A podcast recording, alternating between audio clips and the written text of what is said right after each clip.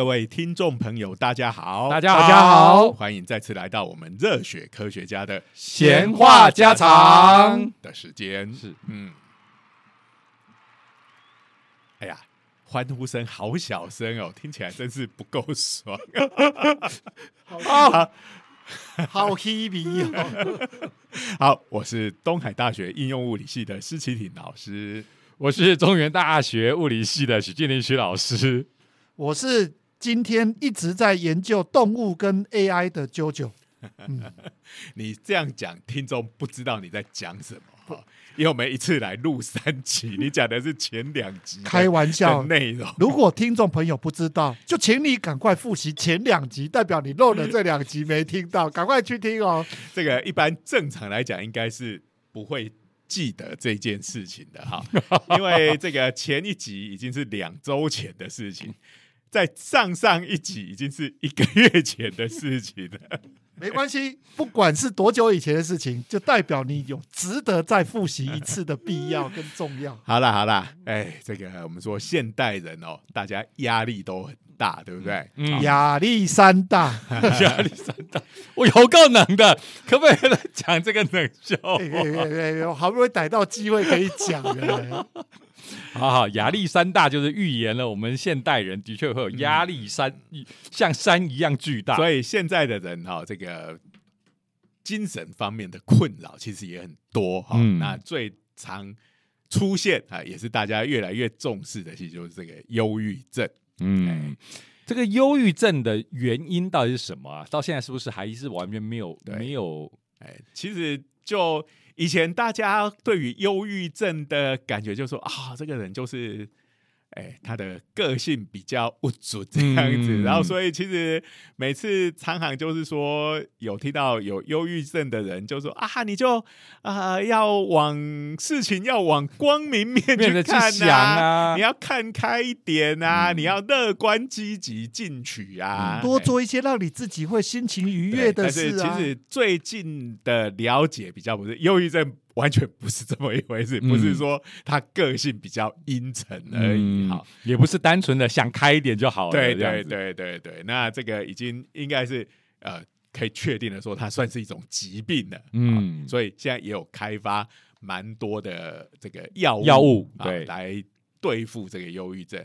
哎，那这个忧郁症现在其实这个整体的呃。比例应该是蛮高的哈，我嗯手边没有数字，等一下看谁赶快 Google 一下。好，现在是越来越平常啊，那就等某程度也就代表我们社会的这个压力大了，也对是，造成这个这是一方。面是这样子，嗯。好、社会的压力越来越大，但是另一方面也有可能是因为以前我们对这个东西不了解，啊，所以有可能，以前的忧郁症的患者并没有被这个呃辨识出来，就是都只是觉得你干嘛思想那么负面 啊、都都是被这样子当成是就只是呃比较负能量的人说不定真的只是生理上面的某一种状态发生了，比如说什么缺乏什么营养素什么的，这都有可能。多半是跟大脑有关哦嗯对不对？因为这个呃，跟这种忧郁啊、情绪呃，想起来就应该是跟大脑比较有关系。对嘿，对对。啊，刚才有讲到就是说，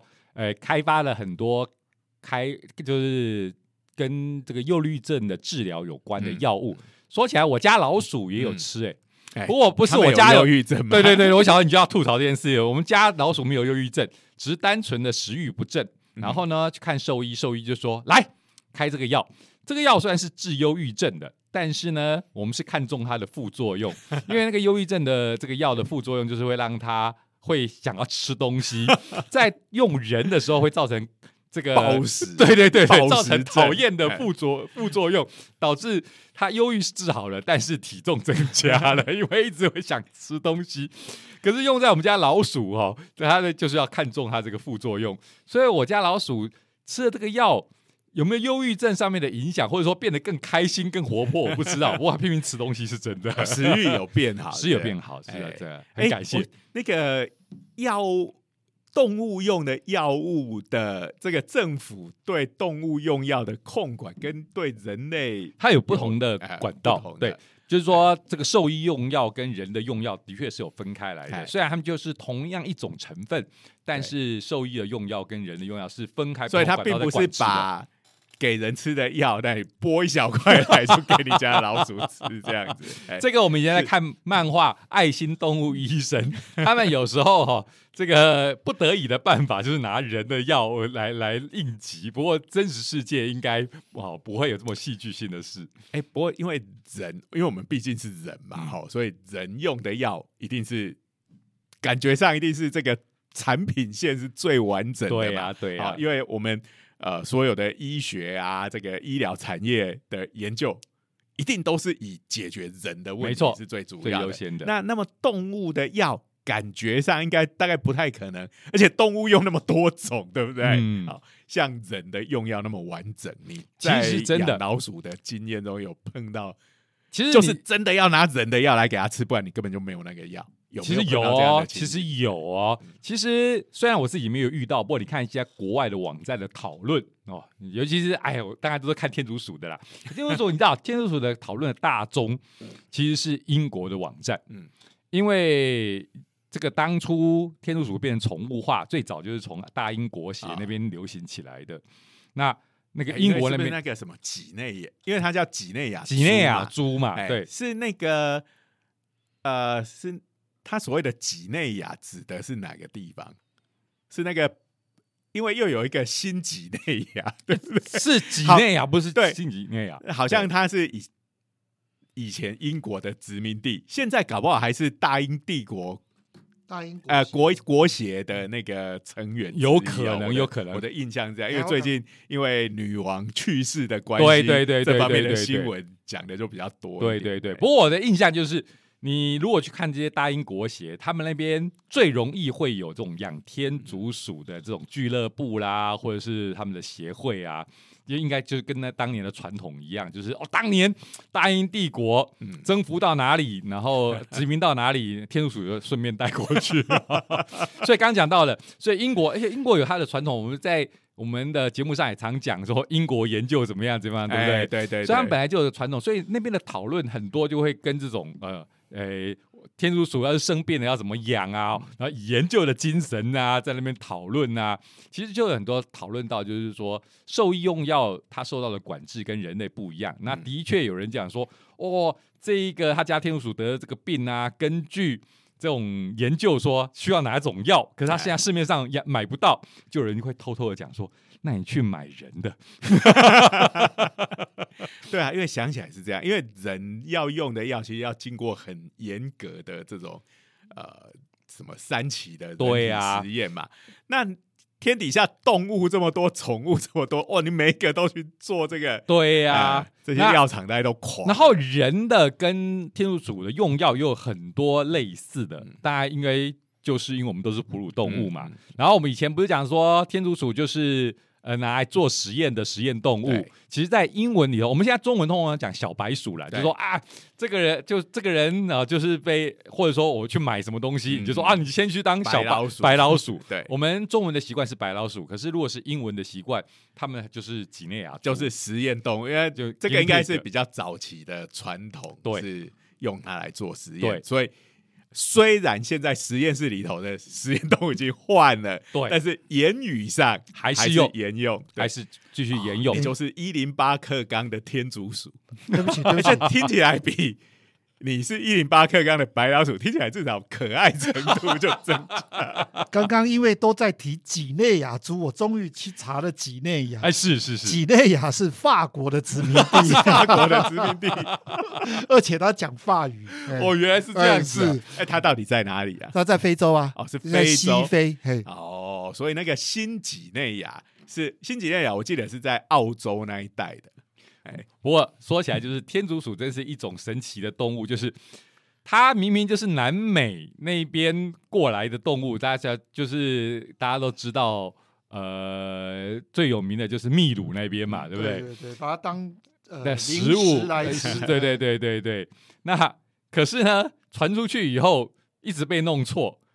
叫有人叫它荷兰猪，中文叫它荷兰猪，也不是荷兰来的；叫天竺鼠，也不是天竺来天竺 天竺来的；几内亚猪 也不是几内亚来的。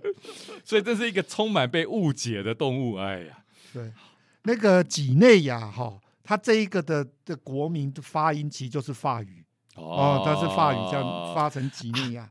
那新几内亚的确是在澳洲的北边，是世界第二大岛。哎，世界第二大岛。好，所以刚刚讲到了嘛，这一个天竺鼠其实跟人是很接近的，包括它摄取这个食物的时候，必须注意到维他命 C。我们人类维他命 C 是不能够体内合成的嘛，对，所以我们都要摄取的。那天竺鼠也是一样的，所以那时候就注意到天竺鼠跟人有很多类似的地方，所以我想应该也就是它一开始。被当做实验动物的原因，这也是为什么会有天竺鼠车车的 那个应该没什么关系，跟人很接近啊，它里面都很迷人。哦，天竺鼠车车真是一个奇怪的演化途径哈。这个这个，听说他要做第二季，没错，对啊，第二季啦，超赞的，超期待的哈。哎呀，啊，刚刚讲到了这个天竺鼠的用药，这个网国外的网站上面。这个讨论就说啊，偷偷的用人类用药，所以我忍不住就会脑中浮现，这国外的这个天竺鼠四主，一旦这个需要这个人类的用药来医他家天竺鼠的时候，他是不是要装病哈？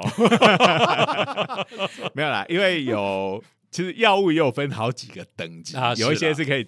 直接去药药房买就可以了，好像是有什么指定用药，就是这种。而是如果你是处方药的话，就必须要有医师的处方。方没错没错。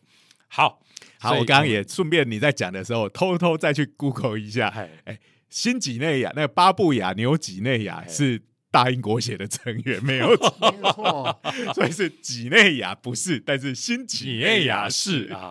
可是新几内亚是属于印尼在管的，不是？但是它是大英国写之后吗？是不是？应该有你说独立了？对啊，它是在印尼，它印尼不是吧？它自己是一个国家吧？哦，应该是自己是国家，因为独立以后，哎，新几内亚它有一个岛屿叫新几内亚，一个国家叫新几内亚，对，它叫巴布亚新几内亚，对对对。好啦好啦，这个不重要，那边有一个混乱的，各位 各位听众朋友，大家可以发现一件事情，就是，呃，在录节目的这三个人地理都很烂。OK，欢迎听众朋友。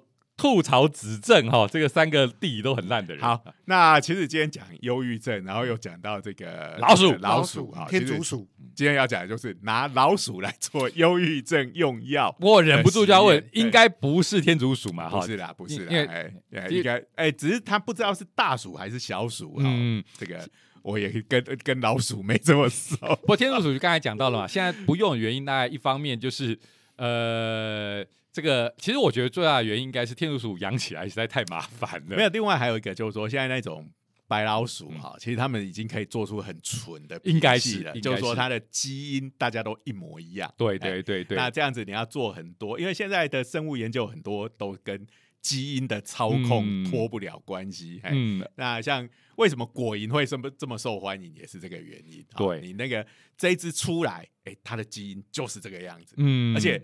你要重复这个实验，再抓一只，这个基因是一模一样。而且这一个实验动物的这边，我们讲生产有点奇怪哈，不过这个产线好像已经是很标准化了 对对对对对啊，感觉上这个天竺鼠。你其实可以想了，越大只的动物应该就是越难做到这件事。各位听众朋友，天竺鼠可以养到一公斤，这边这个以四主的亲身经验跟大家讲，哎，一公斤开玩笑，哎，所以可以吃好几餐。所以 你牛排可以吃一公斤吗？各位，你吃牛排吃个，我这个其实这一段话我很难想象是从一个天竺鼠的四主里面没有我是的话，我竟然在比就比肉了，没有是，我只是让各位听众朋友。有点感觉啦哈，这个有些人不晒菜不上菜市场，所以跟他讲说一斤肉，大家没什么感觉。可是讲个牛排，他大家就比较。难怪徐老师，你们家的老鼠需要呃天竺鼠需要吃忧郁症的药，吃牛排的时候，大家也不不会太在意它呃到底是有没有一斤重。不过菜单上面会写，只是它上面都写几盎司，嗯你还要做个单位换算，实在是很麻烦。OK OK，好，那啊、呃所以这个要做这个实验，首先第一步呢，当然是要想办法让老鼠得忧郁症。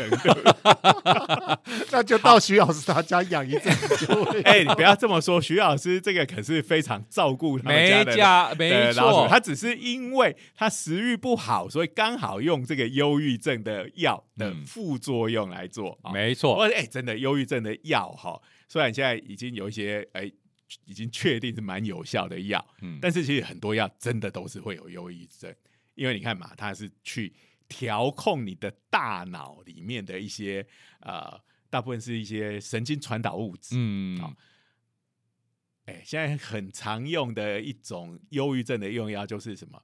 呃，血清素回收抑制剂，剂对，还哎挺复杂的。就因为血清素是我们的这个脑细胞之间沟通的神经传导物质嗯。其中的一种啊、嗯。那它其实会从这个脑脑细胞上游的神经细胞的呃的。本来是在它细胞里面嗯。装在一些泡泡里面，嗯。啊、这些泡泡里面就有很多血清素。素嗯。然后当它开始被刺激放电的时候，这些泡泡就会吐出来，跑到细胞外面去，然后会被它下游跟它靠得很近的这个呃要接收这个讯号的神经细胞上面有血清素的接收器，嗯然后结合之后，那下面一个神经细胞就会被刺激起来。嗯嗯，所以它的所谓的神经传导物质是这个样子。那因为它是被装在泡泡里面，然后被释放到细胞的外面，那你不是就好像打子弹一样，这个子弹就被打出去了。嗯好，那你要是再多放放电个几次，你前面那颗细胞的血清素都用不就用光光光了嘛？嗯你的弹药就用尽了嘛？嗯好、那所以事实上，这些神经传导物质在那附近都还有回收的系统，嗯会把这些呃血清素再回收回原来的细胞里面。嗯那现在呃有一种这个抗忧郁的用药，就是去让它不回收这个血清素。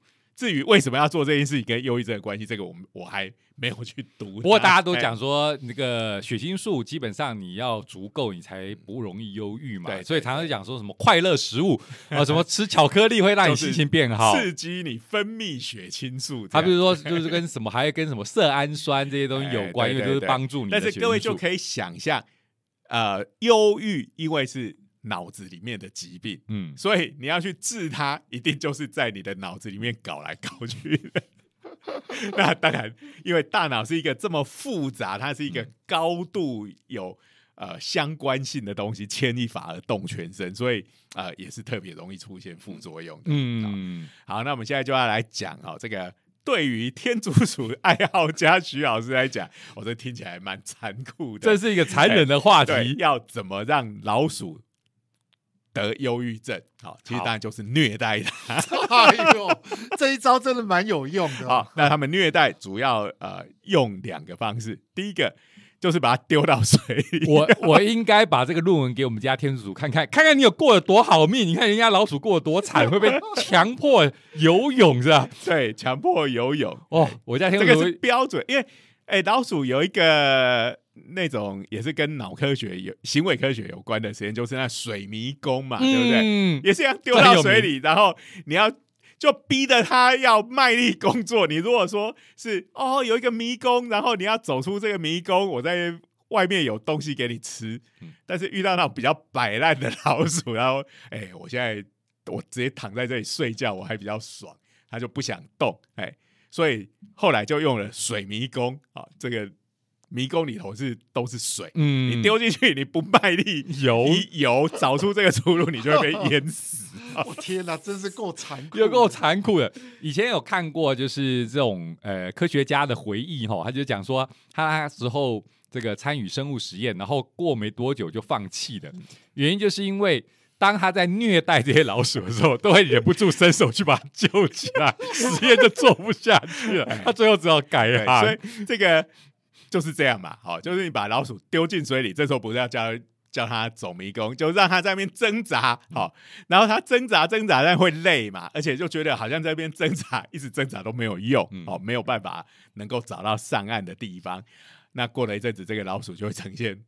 自我放弃的状态，它就不再挣扎了。这个让我联想起网络上很多流传的影片，是在帮宠物洗澡。这种洗澡哦，到最后好像每只宠物都是眼神死，对对，一副厌世的眼神看镜头，然后就不再挣扎。没错，大概就是这样的概念啊。所以这个老鼠一旦它不再挣扎，它其实下一步就是会淹死。那这时候实验人员才把它救起来，这样子，然后就是一直玩，一直玩，好可怜，动物真可怜。那这是一种方式，好。那第二种虐待它的方式，哎，这个呃叫做慢性社交挫败压力。哇，社交挫败，这简直听起来好人性的叙述。老鼠是有社会性行为，哎，这个天竺鼠也是。哎，我们之前也有聊过嘛，哈，就是老鼠，呃，你要看它会。它是会亲近别的老鼠，然后也有那种自闭的老鼠，它呃这边有个老鼠，它不理它，它跑去跟乐高积木。对对对对对，大家还还记得嘛？哈，如果不记得的话，哎，请欢迎收听哈，回顾。对对对，嗯，好，那什么叫做这个慢性社交挫败压力呢？哎，这个也很残忍啊！你就想，我们这只实验用的老鼠就是哆啦 A 梦里头的大雄，嗯。那我们就找一只比它胖、比它壮，然后又喜欢欺负人的另外一只老鼠，就是胖虎。然后就是每天呢，就把我们的大熊老鼠丢进跟这个呃胖虎老鼠，把它关在一起，关一个小时，接受它的霸凌，这样子。哇，真是！哎，然后每天一小时，持续十天。真的，然后经过这两两种虐待的方式之后，这些老鼠通通都得忧郁症。这这个实验能够通过那个科学伦理，我实在是很难。这个动保团体因为会会有抗议啊。不过话说回来，这个是为科学必要的牺牲，在这边为这些老鼠你说为科学的牺牲，人家。还是不理你，也就是说，我们现在有这么多忧郁症的人正在受苦中，我们是为了要帮助这些这是真的忧郁症的人。好，哎哎，那啊，接下来就要开始用药了。嗯嗯，那这次用的药呢，叫做氯胺酮。嗯，氯当然就是那个游泳池会消毒的那个，或自来水消毒的那个氯，嗯，氯化钠的氯。嗯。氨呢，就是氨基酸的氨，嗯。到底氨基酸的氨是这个氨还是那个氨？好像是这个氨，没错，就是那个月字旁、肉字旁，在一个安全的，每个月都很安全，对，每个月都很安全的安。嗯，然后铜就是那个什么丙酮，生酮饮食，生酮饮食，哎呀，开玩笑，现在多红啊，大家都不知道，讲生酮饮食，大家都知道，没错。这个是它的这个正式的名字，哈，叫做氯胺酮。不过它有一个别名，这个讲出来大家就都知道了。好，其实这别名也不过就是从这个氯胺酮的英文直接音翻过来的。好，这个氯胺酮的英文叫做 K 他命 K 他命，所以其实就是 K 他命，K 他命，嗯。就是我们现在其实，在台湾算是颇恶名昭彰，没错，毒品好，这个滥用以后会一辈子包尿包尿布。对，这个最近，哎，这个是不是因为它比较容易取得，还是怎么样？然后应该是最近滥用的程度有比别种毒品还多。因为主要的原因就是我们看到的政府宣导，现在这个 K 他命是占了呃相当大的一部分。嗯，尤其可能是在学生族群里头，呃。滥用的情况还蛮多的，因为它价格比较低廉，嗯，对，散布的快，嗯，请大家不要去碰这些东西，嗯，但是这个东西它一开始其实很多的毒品它本来都是药啦，对啊，像吗啡也是啊，吗啡就是是属于比较强的止痛药，没错。那其实很多像在癌症啊末末期的病人就都是要用吗啡来止痛，嗯，那。这个呃，K 他命啊，或氯胺酮这个东西，其实一开始也是拿来当做麻醉，是麻醉药，嗯，是呃，反正是麻醉药的一种，就对。那啊，其实很多麻醉药就是又会跟毒品有关系嘛，因为麻醉就是要让你好过嘛，对，干扰你的中枢神经这样子，哎，然后就会飘飘欲仙，让你好过，所以就被就会滥用，进入一个恍惚的状态，这样子，哎，就是毒品大概就是一种就是让你兴奋的，一种就是让你恍惚的，大概是这样，哎。好，所以就是个这 K 他命。那最近的研究其实发现呢，它除了可以拿来当做这个麻醉的药物之外，其实它对所谓的这个难治型的忧郁症是有疗效的。哦，什么叫做难治型呢？就是它第一个，当然它已经持续蛮长的时间。难治型就是很难很难治啊。然后已经它的定义就是已经使用过两种或两种以上的忧郁症的药物。然后对它是没有效的，哎，所以真的是属于比较相当难缠的，嗯，那一种忧郁症。那这个这种难治型的忧郁症有一个麻烦，就是这这个患者会比较容易产生自杀的冲动哦，所以这个是蛮麻烦的。那最近的研究就发现，这个 K 他命这个东西，就是对于这种蛮难治型的。忧郁症是有疗效的，嗯，而且那个疗效的速度是很快的，嗯，所以是可以一吃下去，可能只要一两个礼拜，马上那个症状就可以缓解这样子，嗯，所以其实现在我不晓得台湾有没有通过这样的用法的，像在美国已经有呃有它的那个 FDA 哈，那个食品药物管理局已经有核准呃相关用到这种 K 他命来。作为治疗难治型忧郁症的药物已经有了，嗯，可是这个研究应该没那么单纯吧？就是把 K 他命拿去喂老鼠，不是这么单纯。哎，他不是用喂，是用注射，哦，注射的。对，哎，那一开始的确就是这么单纯，就是要因为这个东西是一个还比较新的用途嘛，当然要做很多的研究。嗯，那当然这个最后都是希望能够开发出这个新的药物出，呃呃。让它变成一个核准的，可以真正在市面上使用的药物。嗯，那一开始的目的的确就是这么单纯，哎，想是一步步来嘛，先医老鼠，再来准备以后医人。嗯，只是做到后来就意外的发现，哎，那个数据很奇怪。嗯，啊，就是说，哎，因为忧郁症的其实不只是忧郁症啦，哈，各种的药物其实用在人身上或用在动物身上。并没有那种百分之百有效的这种事情嘛，其实呃，通常都像我们前一阵子在讲疫苗，对不对？嗯，好，那疫苗像美国他们核准的标准就是你那个呃保护力有百分之五十以上，它就可以核准，嗯，这样子。啊，比较厉害的像我们讲那 mRNA 的疫苗可以到百分之九十以上嘛，好，那其实所以它都是有一个比例，有一些有效，有一些人没效，嗯，那呃。这一次的研究就发现一个奇怪的情情况，哈，就是如果是去帮这些老鼠打针的是男生的话，哎，这个药物就有效；啊，如果是女生去打针的话，这个药物就没效。什么跟什么？就过去从来没有发生过这样的事情啊！因为以前就有效没效，大家都觉得哎，那是随机分布的啊，那。啊，哎，他们就发现了，在这这一次的研究，哎，有效没效，居然是有这样子的关联性。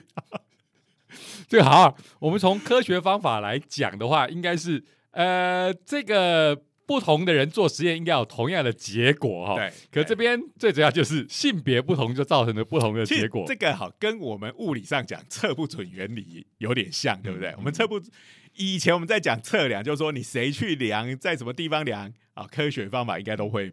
都不会有任何的不一样啊。然后你这个被量的东西量出来是多少就多少啊。那但是测不准原理就是说呃，因为量子力学是用在很小的系统里面，我们不管用什么方法去测量啊，这个被测量的东西跟我们的测量的工具都会产生交互作用，对，所以它之后会就会变得不一样。那这个这次看起来也也是哦，就是。以前都觉得这个实验的人员，反正因为我们对他做的事情是一样的，好，那现在会变成实验人员跟实验动物之间，哎，是有直接的交互作用的，哎，不是不是只有你对他做的事情而已，你本身的存在就影响到他了。好，作为一个家里养老鼠的人，其实我也觉得这个结果应该蛮合理的。对呀你看对呀我喂家老鼠，跟我太太去喂我家老鼠，它本来它的反应就不大一样。我们不过这个有观察者偏差，我跟我太太都认为老鼠比较爱我。我想我我老鼠觉得它我老鼠比较爱我，我太太也是说老鼠比较爱我。爱它对对对对对，他们 他们我们两个的观察结果是不一致的。所以你刚才讲的“我”是指各各自的没错，各自的解 各自的解读哇，。这个中文用起来真累。刚才那个我要把它挂号起来。对对对对，哎，所以你是 quote 你老婆的话，没错，哎。没错，好，好，但其实这个实验并不是在用药的时候才出现这样子的现象的。我们前面不是要虐待老鼠吗？对对对对，他们发现这个男生的实验人员去虐待老鼠比较有效，啊，这个老鼠就变得比较犹豫。所以基本上哈，就天性上这些老鼠就是讨厌男生。对，可是如果是说讨厌男生的话，这个我们应该想当然尔，哎，这个漂亮的大姐姐来帮我打针治疗哦，我心情一好，我就会好得快。结果刚好反过来，哎，嗯是这个虽然男生让他容易得忧郁症，啊，就忧郁症会比较严重嗯哈，啊，女生就比较不会，但是治疗的时候是男生去治疗的时候效果比较好。然后女生去治疗的时候没效、哎、嗯哦我们看到他那个实验数据，完是完全无效的那种无效、我我真的觉得天竺鼠是一个不，这些老鼠真的是很难拍到钉呢，你知道吗？就拍到钉呢，真麻烦。对啊，所以呃，那之前其实这个老鼠对性别的喜好，其实之前就有研究了啊、嗯，那像这一次，他们就为了确定这件事情，好、就呃还在加做一个实验，嗯好、就是让这个实验室的这个嗯男生跟女生，我猜就是老板的研究生，让他们去穿着这个 T 恤穿着一整天，有味道之后，然后就拿去放在放在老鼠面前，嗯，这样子，然后可能是一边放干净的 T 恤都没味道的，嗯一边放女生穿过的。嗯哎、这个老鼠就全部围到女生的 衣服那一边。那如果你是干净的 T 恤跟男生穿过的 T 恤，哎、这个通通都跑到干净的那一边，所以大家都超讨厌男生的。所以哎、而且这些老鼠是不分公母，不分公母的都是一都是这样子。哎哎呀，那另外还做刚刚那个实验听起来有点像，听起来有点变态的感觉。我还蛮喜剧的。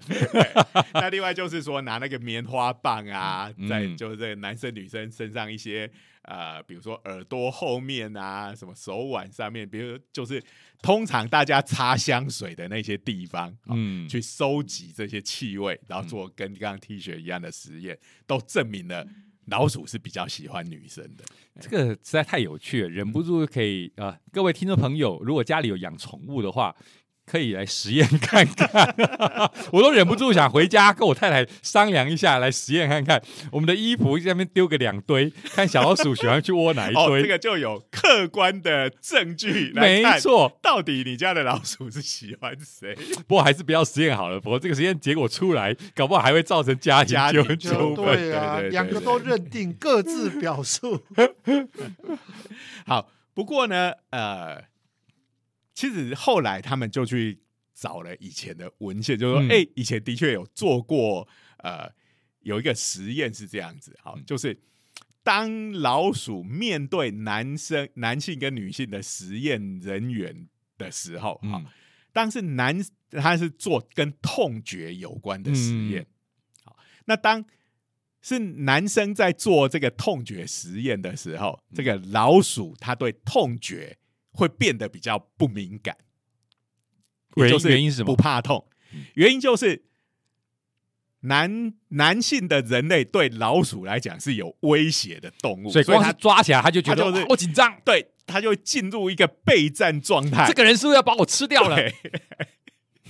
他，是天竺鼠嘛？你家的天竺没有啊，老鼠应该碰到天敌都有这种恐惧，对对，它是不是要吃了我？然后就是因为这样子的恐惧，嗯，所以呃，让他的痛觉变得不敏感。我要站，要对。准备要站的时候，对对对对管你什么什么那如果是女生来呢，这个大姐姐好好棒，对，大姐姐好棒，然后我好开心，然后突然 K 她一下，这种一下子从天堂掉到地狱，他就觉得好痛。天哪，这是什么样的性别歧视啊？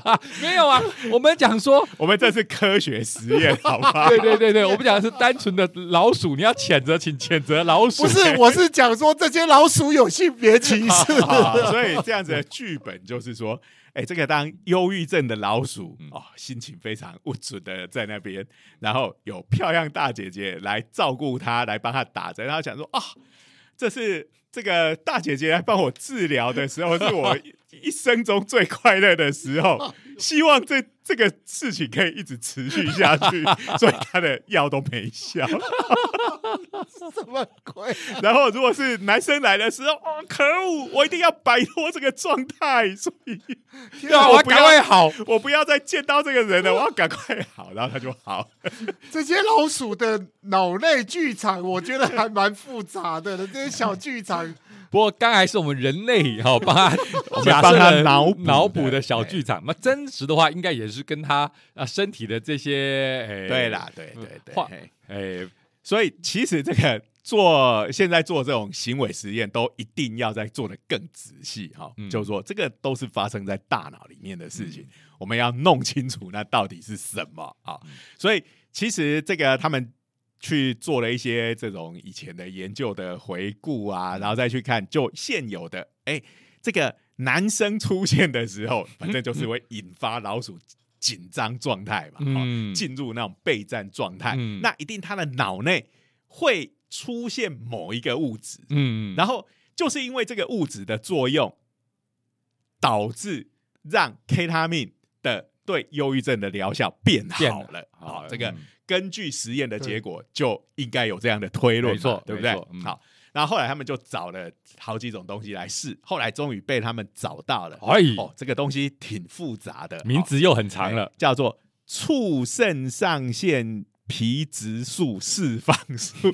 好 这个讲起来挺复杂的。好，就是我们都知道有一种东西叫肾上腺皮质素，哎，这个我们平时在日常生活中就用到了嘛，就是什么就下呃发生火灾的时候可以扛起一个非常重的东西往外跑，对。这就是肾上腺素。好，对对对，然后再来就有一种叫做促肾上腺素。嗯。好，就是有另外一种激素是来促进、触发肾上腺素嗯。的分泌的这种东西。嗯。好，那今天找到的这个东西是用来触发、触发肾上腺素的那种东西的东西。好，所以一共有三个东西。好，哎最下游是肾上腺素，是然后有一个促进肾上腺素分泌的是促肾上腺素，哎然后后来发现这个实验要讲的是促进促肾上腺素分泌的这种激素。是，哎，好，名字超长，反正哦也超复杂，反正就是这个东西最终像在像在推骨牌一样。对对对哦，对对对，所以最终这个这个这种素 最啊叫做 CRF 啦 CRF 好英文的说也叫 CRF，所以 CRF 最后就是会促进肾上腺素喽。不是。不它是促促进促肾上腺素，然后促肾上腺皮质素才是促进促没腺有没有，我是说骨骸的最后的话，哦一路推下去的话，一跳到三的意思，对啦对啦，造成一个哎连锁反应嘛，然后最后就会促进了肾上腺素。那他们这个实验的团队，哎，这是马里兰大学的嗯这个医学院的实验团队，好，那他们就哎找到这个嫌疑犯之后，好，那就让女生在帮这个老鼠打 K 他命的时候，嗯就把这个 CRF 也一起放进去，嗯啊，打进去就发现哎有效了，有效，太就是棒了，本来光打 K 他命是没有效，没有。效的。好，那只要加上 CRF 就有效了。嗯，好那接下来又要再更进一步，我们找到是 CRF 这个这个物质的作用嘛？嗯好，那这个物质一定是因为来自于老鼠看到了男生，它一定是某一些脑区的神经细细胞胞，嗯，产生了反应，然后分泌了这个 CRF 这个东西，嗯。嗯，然后这个这个东西也找到了，就它的脑区的那一群神经细胞也厉害厉害所以这个现在就是做脑科学跟行为科学都是要做到这样子的等级，嗯。好所以就把整个机制呃就有至少把它弄得算相当清楚了。所以那个脑区基本上就是跟嗅觉是有关的嘛，对不对？因为刚才讲到了，我们是因为气老老鼠味嘛。嗅觉超灵敏明的，的对啊，然后刚才讲说 T 恤它会窝窝窝在呃这个女生的直像日，本的这种变态游机上去邮购女高中生穿过的衣服一样，有好棒的味道都涌过去。对对对其实想想看，实验室里头大家哦都穿上了实验衣，戴口罩，看不出是男是女，哎所以从嗅觉分辨是非常合理的嘛，对不对？？对，所以这个神这些神经呢，就是从老鼠的这个所谓的内嗅皮质，哈、嗯。皮质就大脑皮质嘛，哈，那就是反正在它的内层，然后跟嗅觉有关的部分，然后连接到这个海马回的脑区，哈，那我们知道海马回是跟这个记忆呃很有关系的，嗯，好，好，所以说起来，也就是无论如何，就是男生比较会激发对。这个老鼠的各种反应，没错，对对？这个就是莱巴鲁的效应，对，会激发他就是想要占少年漫画的男生，虽然也都很喜欢跟女生在一嗯起，但是能够激发他的能力的，当然是他的对手，对对不对？对。我基本上这个激发以后，他就有战斗意志，我就要赶快好。一个不怕痛，一个就是病会好的比较快，啊对对对。好，所以这个是不是给大家很多人生的 启示？虽然可能我们还是希望大姐姐来帮我们打针，这个哎。所以不见得是这种安逸的状态嗯才是对你有好处的，嗯有时候逆境也是很重要的。所以某个程度岛本和彦也是对的。逆境耐，好，讲到逆境耐哈，哎、他不是就是第一局被球打昏了吗？昏了昏倒了，然后等他醒来的时候，他们他们的球队已经是九十九比零 多哈。对，今年好像日本的这个高中棒球有有某一队也真的打到九。那个输赢的落差有达到九十几分呢，棒球只是可惜没有一个这个岛本和彦的主角来逆转这个比赛。棒球要差到九十几分，开玩笑，这个光是进攻方都觉得累到不行。对，你看他轮多少次、啊？不要说棒球差到九十九分，篮球要差到九十九分都很难了。篮球是可以得到九十九分对，哎，那但是差到九十99九分也是很少。好，好，所以有各种的人生启示在我们今天这一集哈，是就看大家怎么去解释。好，哎，那时间也差不多了，是的哎，所以这个脑科学的研究真的是日新月异哈。对哎，哎然后可以帮我们解决很多大脑的问题。好对，然后感谢一下这些小老鼠的对贡献。好，然后被这个虐待到这种程度哈，哦所以这个，哎，如果你觉得你自己有点虐待狂的哈，可以想办法去考。申请到马里兰大学的 医学院去加入这个实验室，好，可能可以让你过得很 happy 这样。这是什么结论啊？我以为你要讲说，如果你觉得人生过得很有压力、很忧郁，你就想想这些小老鼠的处境，你就觉得好了一点。你又不用被所以强迫啊去游泳，又所以我说不用说我们这一集有。各式各样的人生启示，就看你要哪一种啊。嗯哎，请各位哈、这一集的节目要分段听，可以有人生有不同的体悟。好了好了，就也差不多就到这是边。好，我们嗯感谢国科会的支持。哎哎，那我们热血科学家的闲话家常，下周见，拜拜拜